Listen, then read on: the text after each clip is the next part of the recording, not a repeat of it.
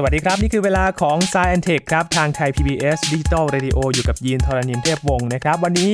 คุยเรื่องนอกโลกกันบ้างครับ กับขยะอวกาศที่เกิดขึ้นจากดาวเทียมที่หมดอายุการใช้งาน แล้วก็ล่องลอยอยู่ข้างนอกโลกของเรานี่แหละครับ แต่คุณผู้ฟังรู้หรือไม่ครับว่ามันมีอันตรายมากกว่าที่คุณผู้ฟังคิดอีกนะครับติดตามได้ใน s ซ e n t e c h วันนี้ครับ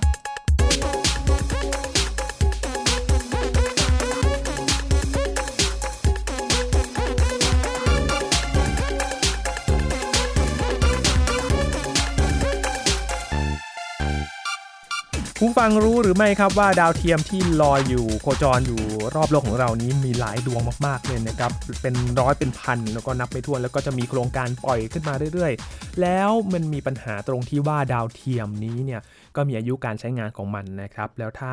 ไม่ได้ใช้งานก็ยังลอยโคจรอยู่รอบโลกของเราแล้ว มันเป็นปัญหาใหญ่มากๆนะครับ วันนี้คุยกับอาจารย์บัญชาธนบุญสมบัติครับ สวัสดีครับอาจารย์ครับ สวัสดีครับยีนครับ สวัสดีครับท่านผู้ฟังครับ เป็นเรื่องที่น่าน่าเป็นห่วงเหมือนกันนะครับอาครัจารย์ฮะปัญหาสิ่งแวดล้อมนะครับปัญหาสิ่งแวดล้อมแบบหนึ่ง ซึ่งเรียกว่าอาจจะฟังเหมือนไกลตัว แต่เอาเข้าจริงแล้วมันมีส่วนที่เชื่อมโยงกับชีวิตคนด้วยเหมือนกันนะครับคืออย่างนี้ปัญหาสิ่งแวดล้อมนี่ถ้าว่ามันเกิดขึ้นในเรียกว่าบนโลกนะครับ เช่นเอ่อเป็นขยะนะครับที่ถูกทิ้งตามถนนทางหน้าบ้านเรานี่นะเราเห็นมัน นะครับเป็นรูปธรรมใช่ไหมครับนะครับหรือว่าอย่างถ้าเกิดว่ามันเป็นเอ่อปัญหาสิ่งแวดล้อมในแง่อากาศเป็นพิษอ่าอืมฝุ่นควันต่างๆ PM 2.5 นี่เราก็สูดเข้าไปเนี่ยเราก็รู้สึกเลยทันทีใช่ไหมฮะครับนะครับหรือว่าถ้าเกิดว่ามันลงในทะเล ถึงต่อให้เราเราไม่ได้รู้สึกโดยตรงเนี่ยแต่ทุกคนเคยเคยเห็นข่าวเนาะอืมที่พวกสัตว์ทะเลนะครับติดพวกแหอวนบ้างนะครับ หรือว่าวานนะครับ เอ่อเรียกว่าอย่างนี้ในกระเพาะวานที่เสียชีวิตเนี่ยที่ตายเนี่ยนะครับมีพวกเอ่อเศษพลาสติกโอ้หรือว่าเศษขยะอิเล็กทรอนิกส์ต่างๆอยู่นะครับเยอะมากชิ้นส่วนเลยยานยนต์อยู่เป็นต้นนะครับ อันนั้นคือบนโลก นะฮะแต่ทีนี้จะบอกว่าอย่างนี้ครับ มนุษย์เรานี่เรียกว่าไปถึงไหนนะครับหรือว่าทำอะไรไปถึงไหนเนี่ยนะฮะไปทิ้งสร้างปัญหาสิ่งแวดล้อมไปถึงนั่นเหมือนกัน อวกาศนี่ก็เป็นอีกที่หนึ่งนะครับ ที่ครัมบนุษย์ไปเรียกว่าอย่างนี้โอเค ไปบุกเบิกเอาไว้แล้วก็ไปสร้างปัญหาเอาไว้ นอกจากบนโลกแล้วนอกโลกก็ไปนอกทำนอกโลกก็ยเป็นเหมือนกันนะครับคือนับตั้งแต่ตั้งแต่ปีตั้งแต่1950โดยประมาณขึ้นมานี่นะครับครับโอเค ก็มีการเริ่มส่งดาวเทียมนะครับส่งจรวดขึ้นไปนะครับอืมถ้าเป็นดาวเทียมที่หมดอายุนะครับโอเค ถ้าเกิดว่ามันมันตกเอ่อ กลับเข้ามาสู่สู่โลกเนี่ยนะครับก็ถูกเสียดสีแล้วก็ไหม้ไปครับนะครับมันไป แต่ว่าถ้าเกิดว่าเป็นพวกชิ้นส่วนพวกเอ่อไอ้จรวดนะครับบางทีมันค้างเติ่งอยู่งั้นมันก็ได้หลุดวันดีคืนดีก็จะหลุดเข้ามาอืมในวงกลอ่าเรียกว่าในบรรยากาศโลกเสียดสีไปครับนะครับแต่ปัญหาคืออะไรครับปัญหาคือแบบนี้ก็ยิน ถ้ามีไม่มากเนี่ยนะครับ คนก็คงไม่ไม่ได้คิดถึงมันมากนักอืมแต่เวลาผ่านไปนะครับ เรามีเรียกว่าอย่างนี้ชิ้นส่วนต่างๆ อุปกรณ์ต่างๆนะครับดาวเทียมชิ้นส่วนของจรวดพวกเนี้ยมากขึ้นเรื่อยครับๆนะครับแล้วจะเกิดอะไรขึ้นถ้าเกิดว่าชิ้นส่วนที่มันไม่ใช้งานพวกนี้นะครับที่เรียกขยะอวกาศนี่นะครับ มันเรียกว่าพุ่งเข้าไปชนนะครับ ดาวเทียมที่ เราใช้งานอยู่อืดาวเทียมสื่อสาร ดาวเทียมทางเรียกเกี่ยวว่าตรวจเอ่อทรัพยากรธรรมชาติต่างครับๆในในกรณีแบบนั้นเนี่ยนะครับถึงมันไม่ทำร้ายอันตรายต่อชีวิตของเราเนี่ยแต่ก็ทำให้เรียกว่าชีวิตของเรานี่ไม่สะดวกสบายแน่นอนอืมนะครับแล้วบางทีก็อาจจะถึงขั้นที่ว่าต้องสูญเสียไอ้ความสามารถในการอ่าสื่อสารในการจัดการไปหลายอย่างอืมนะครับดาวเทียมบางดวงใช้ในการตรวจสอบข้อมูลทรัพยากรใช่เป็นดาวใช่เทียมสื่อสารเองถ้าสมมติว่าใช่ครับกำลังนึกภาพว่าดาวเทียมที่มันหมดอายุการใช้งาน แล้วไปพุ่งชน หรือว่าแม้แต่เศษของมันเองนะครับอาจารย์แม้ครัแต่บเศษเล็กนิดเดียวก็มีผลใช่ไหมีผลครับแน่นอนครับ ทีนี้นอกจากเรียกว่าอย่างนี้ ถ้าเป็นคนบนโลกอาจจะไม่ห่วงอ่าโอเค สัญญาณหายไปก็ไม่เห็นเป็นไรนี่ทีนี้ครับลองคิดถึงมนุษย์อวกาศบ้างอืมนะครับโอเค คนที่ไปกับเอ่อกระสวยอวกาศนะครับซึ่งเมื่อก่อนนี่เป็นแบบนั้นตอนนี้อันไม่มีละ แต่ว่าคนที่ไปกับเรียกว่าอย่างนี้มนุษย์อวกาศที่ไปอยู่บนเอ่อสถานีอวกาศนานาชาตินะครับ เล่าให้ยินฟังแบบนี้เลยนะครับว่าอย่างนี้อย่างตอนที่เอ่อเมื่อประมาณสัก 30 ปีก่อนนะครับตอนที่ไอ้ยานกระสวยอวกาศถูกส่งขึ้นไปนี่นะครับครับ1983เนี่ยยาน Challenger เนี่ยนะครับถูกเรียกว่าอย่างนี้ ชิ้นส่วนเล็กเล็กนิดเดียวนะครับยิน ประมาณสัก 0.2มิลลิเมตรเองเล็กนิดเดียวนะฮะศูนย์จุดสองอ่าแต่พุ่งเข้าชนด้วยความเร็วสูงมากไงปึ้งเข้าไปที่กระจกที่กระจกร้าวเลยโอ้นะฮะกระจกแบบเป็นเป็นรอยเลยครับแล้วพบว่าอย่างนี้นะฮะจากสถิติของนาซาพบว่าอย่างนี้เอ่อ ในบรรดาเที่ยวบิน 67 เที่ยวแรกของกระสวยอวกาศนี่นะครับ 67 เที่ยวนะฮะฟังให้ดีนะฮะครับปรากฏว่าอย่างนี้มีการถูกพุ่งชนเนี่ยทั้งหมด 177 ครั้ง คือหนึ่งหนึ่งเที่ยวนี่โดยเฉลี่ยได้มากมากกว่า 1 ครั้ง ประมาณโอ้มากประมาณสัก 3 ครั้งเนี่ยนะครับครับและในบรรดา 177 ครั้งเนี่ยมี 45 ครั้งเนี่ยที่ต้องถึงขั้นที่ว่าต้องเปลี่ยนกระจกของไอยานสวยอากาศใหม่อืมนะครับแสดงว่าเรื่องนี้ไม่ใช่เรื่องเล่นๆนะครับครับทีนี้ถ้าเราดูตัวเลขนิดหนึ่งนะครับ อันนี้เป็นตัวเลขจาก เอ่อเป็นของทางยุโรปเขานะครับเขาบอกว่าอย่างนี้บอกว่า ถ้าคิดถึงชิ้นส่วนที่ใหญ่ ๆ นะครับ เอางี้ลองคิดถึงกำปั้นเรานะครับกำปั้นเราเนี่ยประมาณ 10เซนติเมตรเนาะครับหรือว่าลูกลูกเทนนิสก็ได้โดยประมาณนะครับ ชิ้นส่วนที่ตั้งแต่ขนาดกำปั้นเราเนี่ยใหญ่ขึ้นไปกว่านั้นเนี่ยนะครับ มีต้องประมาณ 29,000 ชิ้นลอยอยู่ในอวกาศโอ้อ่า29,000ทีนี้บางคนอาจจะคิดว่าโอเค ก็อวกาศรอบโลกมันค่อนข้างใหญ่เนาะ29,000ไม่เป็นไรมั้งไม่น่าจะมีอะไรมากแต่ว่าหรนี่อกชิ้นมันใหญ่นะครับนะครับ ทีนี้ลองคิดถึงชิ้นที่เล็กลงบ้าง ประมาณสัก1เซนติเมตรนะครับ1เซนติเมตรอะสักเหรียญเอ่อกลมๆสักลูกหนึ่งนะฮะครับเหรียญเหรียญสลึงสักอันเหรียญหนึ่งนะฮะทำเป็นลูกกลมๆนะครับ แล้วก็จนถึงประมาณสัก 10เซนติเมตรเนี่ยมีทั้งหมด 7 5 0 0 0 0 ชิ้นนะครับ และถ้าเกิดว่าเล็กกว่านั้นนะครับ เล็กกว่าครับ1 1เซนติเมตรนะครับเล็ก1เซนติเมตรลงมานี่นะครับ มีทั้งหมด 166 ล้านชิ้น ฟังตกใจไหมครับ แค่แค่เมื่อกี้แค่ขนาดแบบครับ ทีนี้บางคนอาจจะบอกว่าโอเค ชิ้นใหญ่ๆก็มีมีไม่เยอะแค่สองครับหมื่นสองหมื่นกว่าชิ้นไอชิ้นกลางๆนะครับหนึ่งสิบเซนเนี่ยมีประมาณสักเจ็ดเจ็ดแสนกว่าชิ้นแต่ชิ้นเล็กเนี่ยมันคงไม่เป็นไรมั้งโอ้โหแต่ฟังเมื่อกี้นี่ดีนะฮะเล็กกว่า1เซนติเมตรเนี่ยมี 166 ล้านชิ้นครับแล้วเมื่อกี้ที่บอกว่าตัวอย่างเช่น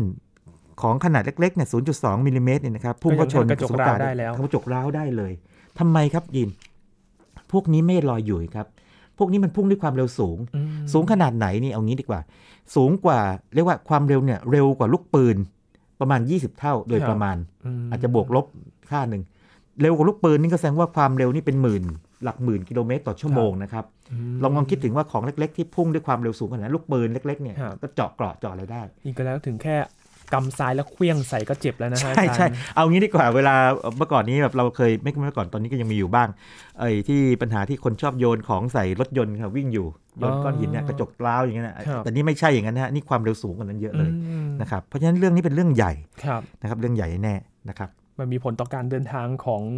นักบินอวกาศด้วยนะฮะอาจาย์ใช่ครับ อย่างสมมติว่าพวกเอ่อนักบินอวกาศที่อยู่ในเรียกว่าสถานีอวกาศนานาชาตินี่นะครับเขาจะรับทราบกันเลยนะครับเป็นปกติเลยว่าพวกนี้ถูก พุ่งชนอยู่เรื่อยอืมๆอันนี้ต้องเรียกว่าอย่างนี้ ตัวสถานีอวกาศเนี่ยครับถูกออกแบบมาแบบนี้ครับ ถ้า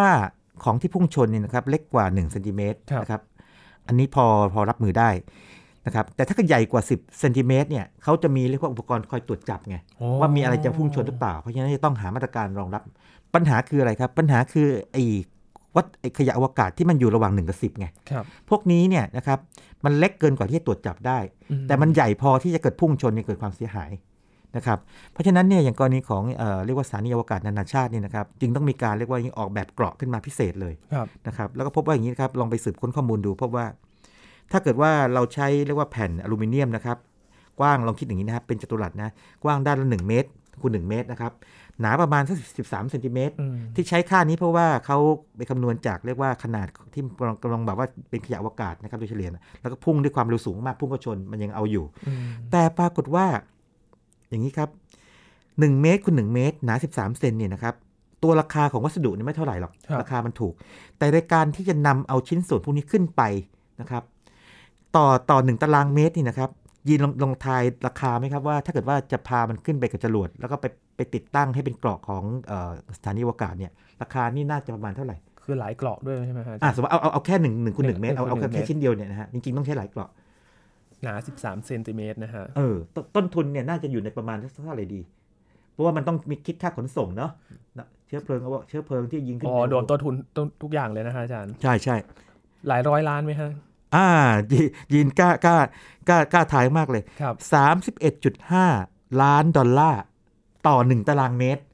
31.5 คูณคูณถ้าเกิดคูณประมาณสักสามสิบกว่าบาทเข้าไปนี่เป็นพันล้านก็เป็นพันล้านเลยครับอาจารย์คือราคานี้ไม่สมเหตุสมผลแน่นอน เพราะฉะนั้ครันบเนี่ยเกราะแบบหนาๆนี่ใช้ไม่ได้นะครับอืมสถานีอวกาศก็ใช้เกราะอีกแบบหนึ่งคืออย่างนี้ครับครับทำเป็นแผ่นนะครับแต่บางลงอืมหลายๆหลายๆชั้นเลยนะครับครับนะครับหลายๆชั้นเลย สิ่งที่เกิดขึ้นคืออย่างนี้ครับ สมมติว่ามีเรียกว่าขยะอวกาศพุ่งเข้ามาชนตัวแรกนี่นะครับโอเค มันก็เจาะเข้ามาได้ใช่ไหมครับแต่ในขณะเดียวกันเนี่ยตัวไอ้ตัวขยะอวกาศชิ้นเนี่ยมันก็แตกเป็นชิ้นเล็กๆด้วยอืมันจะกระจาย เอ่อเรียกว่าบริเวณที่มันพุ่งชนกระจายไปในบริเวณกว้างขึ้นไงครับเกราะที่ 2 ก็จะรองรับได้ระดับหนึ่งถ้าผ่านเกราะที่สองมาอีกก็ผ่านเกราะที่สามครับดังนั้นการด้วยการทำแบบนี้นะครับเป็นเป็นการเรียกว่าอย่างนี้เอ่อประหยัดค่าใช้จ่ายในการที่อืมแทนที่ทำเกราะหนาเกราะเดียวครับนะครับทำเกราะหลายเกราะก็ป้องกันไป แต่ว่าถึงที่สุดแล้วนี่นะครับก็เป็นที่ยอมรับกันว่าตัวสถานีอวกาศนานาชาตินี่นะครับก็ต้องถูกพุ่งชนเล็กน้อย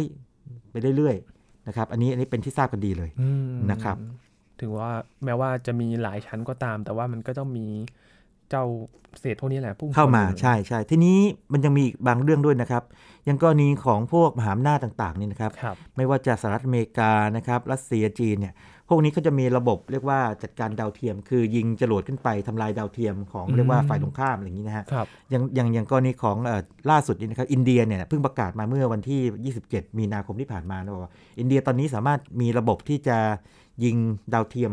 นะครับให้พังได้แล้วนะโดยการยิงดาวเทียมตัวเองให้ดูก่อนไงครับนะครับปรากฏว่าเอ่อนานาชาติโวยวายกันใหญ่เลยว่าคุณทำไม่ได้อย่างนี้ไปทำไมเออคุณทำแบบนี้ปั๊บกลายเป็นการเพิ่มขยะอวกาศไงเพราะว่าเพราะพอยิงยิงไอ้ดาวเทียมให้พังเลยใช่ไหมครับไอ้มันก็กระจายไปในอวกาศเออนะครับแต่ว่าอินเดียเขาต้องการจะเรียกว่าครับ เรียกว่าโชว์พาวไงหรือต้องการว่าฉันก็สามารถทำได้นะ คือมองเรื่องของความมั่นคงเป็นหลักแต่แน่นอนกลายเป็แน่นอนว่าขยะอวกาศนี่เต็มก่อนเลยก่อนหน้านี้จีนจีนนะครับเมื่อปีประมาณปี 2007 นะครับสิกว่าปีก่อนเนี่ยก็ทำแบบเดียวกันอืมสิ่งที่พบคืออย่างนี้ครับ มันมีการประเมินว่า ความน่าจะเป็นนะครับที่ขยะไอเรียกอวกาศชิ้นต่างๆ ขนาด1เซนติเมตรเนี่ยจะพุ่งชนเนี่ยเป็นเป็นกี่เปอร์เซ็นต์ ก่อนหน้าที่จีนจะจะสาธิตไอระบบป้องกันตัวแบบนี้นะครับครับประเมินกันไว้ที่ประมาณสัก 20%น อืมะครับที่ถูกพุ่งชนโดยขนาด1เซนติเมตรปรากฏว่าหลังจากจีนนะครับทดลองปั๊บเนี่ยนะครับไอความน่าจะเป็นเพิ่มขึ้นเป็นประมาณ 25 ถึง 33%เลยนะครับเพราะมันมีขยะอวกาศเพิ่มขึ้นไงครับแล้วก็พอมาถึงปี 2010 คือเมื่อประมาณ 9 ปีก่อนเนี่ยเพิ่มเป็น 50%คือคือ นับวันเนี่ยมนุษย์เนี่ยมีแต่เรียกว่าจะส่งของขึ้นไปข้างบนเนี่ยครับโดยที่ไม่จัดการลงมามนะครับอันนี้ก็ทำให้เห็นภาพว่าเอ่อคนไทยอาจจะไม่รู้สึกว่าเอ๊ะเราก็ไม่ไม่มีอะไรเราก็ใช้ดาวเทียมใช้อะไร แต่บนอวกาศนี่พวกประเทศที่เขาส่งดาวเทียมขึ้นไป หรือแม้แต่เราเองนะคครัรับบส่งขยะขึ้นนี่ส่งของขึ้นไปใช้งาน แต่ว่าพอถึงจุดหนึ่งปั๊บเนี่ยมันก็หมดอายุใช่ไหมครับกลายเป็นขยะอวกาศนะครับ อืมอันนี้คือปัญหาที่เกิดขึ้นเลยครับอาจารย์ใช่ใช่แต่ใช่ทีนี้มันจะมีเรื่องของการแก้ปัญหาไหมเอาละใช่ไหมครับแน่นอนก็โอ้โหมีการคิดกันใหญ่เลยนะครับครัจบริง ๆ แล้วเนี่ยต้องขอบคุณนักวิชาการบางท่านนะครับที่ที่เรียกว่าอย่างนี้ก่อนหน้านี้นักวิชาการเขาเขียนบทความขึ้นมาเลยนะคครัรับบนำเสนอในวงการวิชาการบอกว่า ไอ้สิ่งที่เราทำอยู่เนี่ยมันก็มันก็ดีอยู่หรอกคือส่งของขึ้นไปใช้ต่างๆเนี่ยแต่ในที่สุดมันจะกลายเป็นขยะอวกาศอืซึ่งมันจะมีมากเรื่อยๆแล้วมันอาจจะวันหนึ่งอาจจะกลายเป็นคล้ายๆเหมือนกับวงแหวนดาวเสาร์ก็ได้นะครับคือแต่ว่าแทนที่จะเป็นพวกคล้ายๆเศษหินเศษอะไรนี่ก็เป็นพวกขยะอวกาศเราเนี่ยเป็นวงแหวนอยู่วรงอไหบนของโลกไม่ไม่ค่อยงามแน่ๆนะครับหรือว่ากระจายอยู่รอบโลกแบบเต็มเต็มไปหมดเลยแบบแบบนี้เนี่ยไม่ดีต่อการเดินทางในอวกาศแน่เพราะว่าถ้ามันมีเยอะมากๆพอเนี่ยนะครับมันมีเยอะระดับหนึ่งปั๊บเนี่ยเราส่งจรวดขึ้นไปเนี่ยก็ต้องชนกับของครับพวกนี้แน่นอนอยู่แล้วอืมวิธีกำจัด อ่า ยินสนใจไหมไปทำไงดีอะถ้าเป็นยินยินทำไงอะสมมติว่าลองลองคิดถึงยินลองคิดเล่นๆเลยก็ได้นะคือครับจินนึกถึงแรว่ากๆเลยบ้านเราจะมีพนักงานแบบรถเก็บขยะอะไรอย่างนี้นะครับ มันน่าจะมีหน่วยงานที่แบบไปเก็บขยะอวกาศอะไรอย่างนี้นะครับอาจารย์ น่าสนใจมาก ประเด็นก็คือว่ากฎหมายเข้าใจว่าเราเราประเทศเนี่ยไม่ไม่สามารถบังคับใครได้ แล้วก็ยังทำไม่ได้ แต่ว่าแน่นอนว่าเขาตระหนักกันว่าเป็นเรื่องใหญ่ เพราะว่าเอ่อ ถ้าเกิดไม่ไม่จัดการขยะอวกาศพวกนี้เนี่ยนะครับเอ่อวันหนึ่งก็ต้องมันอาจจะทำร้ายดาวเทียมเขาเองไงครับนะครับแล้วก็อืมอาจจะทำให้เรียกว่าสิ่งต่างนี่มันมันมันรวนไปอืมก็ยุโรปนี่เขาคิดขึ้นมาอย่างนี้นะครับครับเอางี้ดุยๆเลยแบบคือใช้วิธีตรงๆไปตรงมาเลยบอกว่าอย่างนี้ ส่งยานขึ้นไปนะครับ เรียกว่ายาน ED orbit นะครับขึ้นไปนะครับ ขึ้นไปนะครับกับจรวดชื่อเวก้านะครับความสูงประมาณสัก 800ถึง1,000กิโลเมตรนะครับครับ แล้วก็พอไปเจอเป้าหมายขยะอวกาศนะครับ ก็จับมันเลยนะครับอืมการจับนี่ยินอาจจะเคยเห็นเหมือนกันนะแบบว่าเขาแบบเป็นภาพคลิปเนาะเขาใช้ตะข่ายนะอ่าอ่าเข้าไปคลุมแล้วก็ดึงมานะครับหรือบางทีก็อาจใช้แขนกลลองคิดถึงนี่ก็ได้ฮะคิดถึงปลาหมึกยักษ์เนะมีหลาย ๆ แขนนะครับครับก็ไปจับมาเลยนะครับจับตัวขยะอวกาศมา จับเสร็จทำไงครับคราวนี้ก็ลากขยะอวกาศนะครับลงสู่บรรยากาศของโลกครับพร้อม ๆ กับยานนี้เลยนะครับมพอมันลงสู่บรรยากาศของโลกปั๊บมันจะเสียดสีบรรยากาศไง ก็เผาไหม้ไปพร้อมกันมคือจริงๆแล้วหัวใจของการกำจัดขยะอวกาศเนี่ยตอนจบนี่จบแบบนี้ทั้งนั้นเลยฮะคือจบไม่ค่อยสวยเท่าไหร่คือจบยังไงในสุดครับต้องต้องลาก หรือว่าทำให้วงโคจรมันต่ำลง จนมาเสียดสีกับบรรยากาศของโลกอืมจนต้องเผาไหม้ไปโอ้นะครับแล้วก็ไม่ทำอันตรายใครครับนะครับ อันนี้เป็นวิธีหนึ่งคือ โดยทางเอ่อเรียกว่าทางยุโรปนะครับ European Space Agency เนี่ยนะครับ ESA เนี่ยเขาคิดขึ้นมาว่าเอางี้ขึ้นไปจับเลยแล้วกัน จับด้วยตะข่าย จับด้วยแขนกลอืมนะครับแล้วก็พอจับเสร็จก็พามลงมาตายด้วยกันคิดง่ายๆคืออย่างนั้นนะครับโอ้โหอันนี้วิธีแรกครับนะครับโอ้มีอีกหลายวิธีเหรอฮะอาจารย์มีหลายวิธีครับมีหลายวิธีแต่ว่าวิธีพวกนี้นี่เป็นเป็นการคิดขึ้นมาทั้งนั้นเลย เพราะว่าโอ้โหต้นทุนมันก็ต้องสูงอะเนาะมันเหมือนกับคุณส่งขึ้นไป บางคนก็บอกว่าเฮ้ย นี่คุณส่งยานลำที่จะไปจับชาวบ้านเขาเกิดมันเกิดขัดข้องกลางทางไงครับมันก็กลายเป็นการว่ายานนี้กลายเป็นขยะอวกาศซะเองโอ้จริงไหมเออใช่สิใช่ใช่ไหมครับใช่ไหมครับแทนแทนที่จะไปลดขยะอวกาศในในในกลายเป็นว่าตัวมันเองไปไปเพิ่มปริมาณขยะเหอมืวอนกาศเพิ่มอีขกยะอวกาศชิ้นใหญ่อีกชิ้นหนึ่งอีเข้ากไปชิ้นด้วยหนึ่งเข้าไปแล้วเกิดมันมันมันเกิดแตกบุบสลายขึ้นมามันอาจจะมากกว่าหนึ่งชิ้นก็ได้นะเกิดมีอะไรมาชนมันครับนะครับโอ้โหแล้วมีวิธีอื่นเหรอครับอาจารย์วิธีอื่นมีครับอ่าลองลองดูทางญี่ปุ่นบ้างไหมครับญี่ปุ่นครับน่าสนใจนะครับ JAXA นะครับ Japanese Aerospace Exploration Agency เนี่ยคือเป็นองค์กรด้านอวกาศญี่ปุ่นเนี่ยเขาบอกแทนที่จะส่งยานขึ้นไปจับตัวขยะอวกาศเนี่ยเขาทำแบบนี้ครับครับ เขาจะให้ตัวตัวตัวยานนะครับอวกาศหรือว่าตัวดาวเทียมต่างๆเนี่ยมีอุปกรณ์ชิ้นหนึ่งเรียกว่าทีเตอร์ ตัวนี้เป็นอย่างนี้นะครับ มันเป็นสายของอลูมิเนียมนะครับครับถักทอเป็นโครงข่ายเป็นสายยาวๆเลยนะครับอืมอืมนะเป็นโลหะนะครับ จากยานนี้นะครับติดเอาไว้ข้างหนึ่ง ข้างหนึ่งเนี่ยนะครับ ติดกับยานอีกข้างหนึ่งเนี่ยแหย่ลงไปในบรรยากาศชั้นไอโอโนสเฟียร์ทีนี้อืมบรรยากาศชั้นไอโอโนสเฟียร์เนี่ยชื่อมันจะบอกว่าอย่างนี้มันเป็นไอออนครับไอออนแปลว่ามีประจุมีประจุประจุบวกประจุลบครับมันนำไฟฟ้าได้นะครับสิ่งที่จะทำคืออย่างนี้ พอตัวเรียกว่ายานอวกาศ หรือว่าตัวดาวเทียมเนี่ยมันหมดอายุการใช้งานปั๊บนี่นะครับ ก็ให้ตัวยานเนี่ยมันสั่งปล่อยกระแสไฟฟ้าเข้าไปในสายนี้ที่ว่านี้อืมนะครับที่มันปล่อยได้เพราะว่าตัวทางอีกฝั่งหนึ่งอีกขั้วหนึ่งเนี่ยมันไปแหย่ในชั้นไอโอโนสเฟียร์ไงซึ่งมีประจุไงก็ มันตัวสายเลยนำไฟฟ้าได้ ทีนี้ตามหลักการทางฟิสิกส์คือว่า พอมีกระแสไฟฟ้าผ่านปั๊บนะครับ ผ่านลงไปนะครับ และเนื่องจากว่าตัวสายเนี่ยมันเคลื่อนที่ตัดกับสนามแม่เหล็กโลกครับนะครับมันจะเกิดแรงกระทำนะครับเกิดแรงกระทำมต่อต่อสายแล้วก็ต่อต่อยานทำให้ยานเนี่ยนะครับค่อยๆ ลดวงโคจรลงไป แล้วพอลดวงวงโคจรลงไปปั๊บเนี่ยพอเข้าสู่บรรยากาศของโลกปั๊บเนี่ยก็เผาไหม้ไปอีกเหมือนกัอ่นาอ่าคือทำลายตัวเองนะครับพอหมดอายุปั๊บอะสั่งให้แหย่สายลงไปปล่อยครับกระแสไฟฟ้าทำลายตัวเองซะเลยอืมนะครับวิธีนี้ก็คือเอ่อมองว่าไม่ต้องส่งยานลำใหม่ขึ้นไปเสี่ยงต่อการมีขยะอวกาศเพิ่มขึ้นครับนะครับแต่ก็ยังเป็นไอเดียอยู่มนะครับเป็นไอเดียของของเป็นไอทางเดียญี่ปุ่นอยู่ของญี่ปุ่นอยู่อืมครับก็น่าสนใจนะครับก็เป็นการลดน่าจะน่าจะดีกว่าอย่างแรกที่ว่า ไม่มีขยะที่เพิ่มขึ้น อ่าใช่ลดความเสี่ยงนั้นไปนะครับครับนะนั่นก็เป็นวิธีของเมื่อกี้ของยุโรปอะเนาะครับยุโรปกับญี่ปุ่นละเรามาดูทางอเมริกาบ้างไหมครับอ่าอเมริกาน่าสนเขาใจอยากเดียวทำอะไรกันอเมริกานี่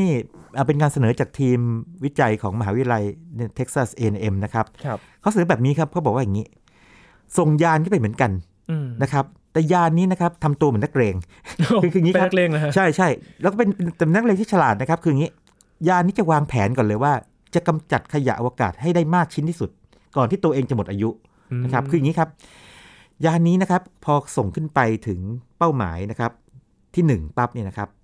เขาจะจับเป้าหมายที่1เอาไว้นะครับอืมแล้วเหวี่ยงนะครับคือหมุนเหวี่ยงว้าวเหวี่ยงเพื่อที่จะโยนไอ้เป้าหมายที่1เนี่ยเข้าสู่บรรยากาศของโลกให้เสียดสีกับบรรยากาศของโลกแล้วพาวพังไปไงครับทีนี้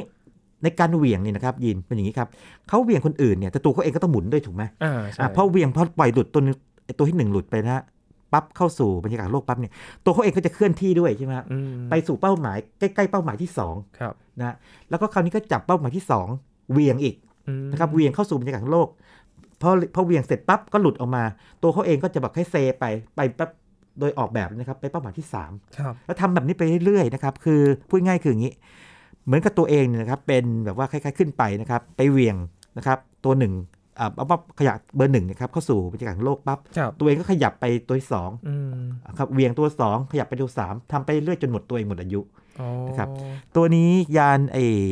นักเลงอวกาศนะครับ ใช้ครับคำนี้กันนะฮะตัวนี้แบบนักเลงคอยเที่ยวสมชื่อเลยครับใช่อาจารย์ใช่ไปไปไปเหวี่ยงชาวบ้านลงลงลงสู่บรรยากาศโลกเนี้ยเรียกสลิงแซดคือเหมือนกับว่ามีสายสลิงเนาะสลิงแซด Space Sweeper with Sling Set นะฮะ 4S นะฮะ โยนโยนไปนะครับครับ ใครสนใจนี่ลองลองไปค้นใน YouTube ได้นะครับ ค้นคำว่าสลิงแซดนะครับอืม S L I N G นะครับ แล้วก็มีขีด hyphen แล้วก็ S A T ครับนะครับก็จะเห็นแอนิเมชันของของการทำงานตัวนี้ คือลักษณะการทำงานมันเหมือนตัวเองเป็นแกนหมุนหรือเปล่าครับอาจารย์ คืออย่างนี้ครับ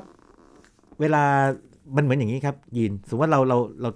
อยู่บนพื้นเนาะครับเราลองจับมือกับเพื่อนสองสองมือนะครับแล้วเราหมุนตัวทั้งคู่นะหมุนตัวไปอ๋อถ้าเราปล่อยมือเพื่อนเพื่อนก็กระเด็นไปทางหนึ่งใช่ไหมแต่ตัวเราเองเราไม่อยู่นิ่งนะเราแล้วก็ไปจับคนต่อไปต่อเราเราก็ต้องเซเซไปเหมือนกันใช่ไหมคครัรับบเออแต่ว่า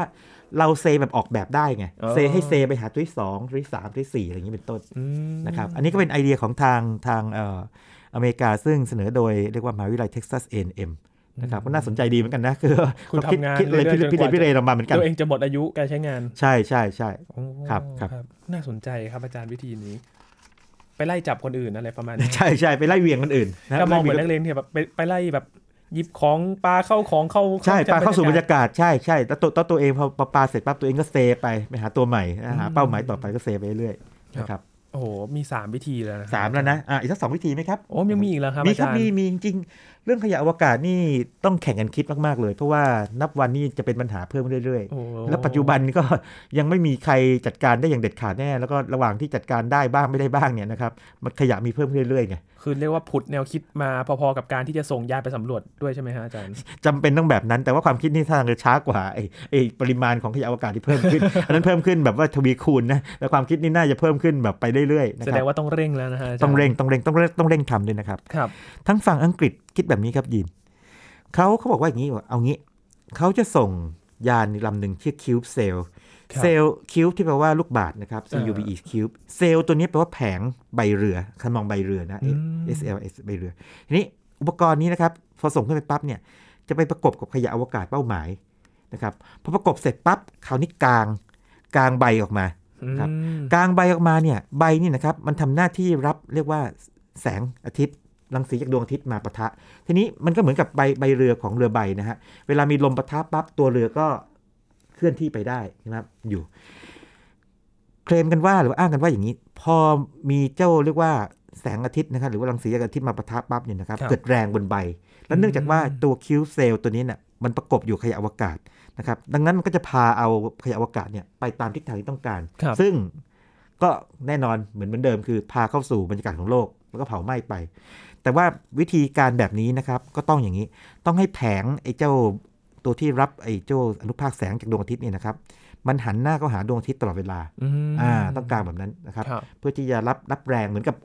เราออกแบบให้ใบเรือเนี่ยรับปะทะแรงลมอืมอย่างเงี้ยอ่านี่ก็ปะทะอ่าอนุภาคโฟตอนจากดวงอาทิตย์มาครับนะครับแล้วก็พาเอาเจ้าขยะอวกาศไปด้วยอืมนะครับอันนี้ก็อีกวิธีหนึ่งจากอังกฤษค นะครัรับบมหาวิทยาลัยเซอรี่นะครับอืมก็เป็นวิธีน่ารักน่ารักนะฮะอาจารย์ใช่ใช่แต่ว่าพาไปตายกันเลยสังเกตได้ยินใช่ไหมแต่อันหนึงเวียงเวียงก็เป็นบรรยากาศบ้างนะครับหรือว่าพาไปตายด้วยกันบ้าง อันนี้อันนี้โอ้อันนี้ก็คือแบบเป็นกลางกลางใบแล้วก็พาไปจดถึงจุดจบด้วยกัน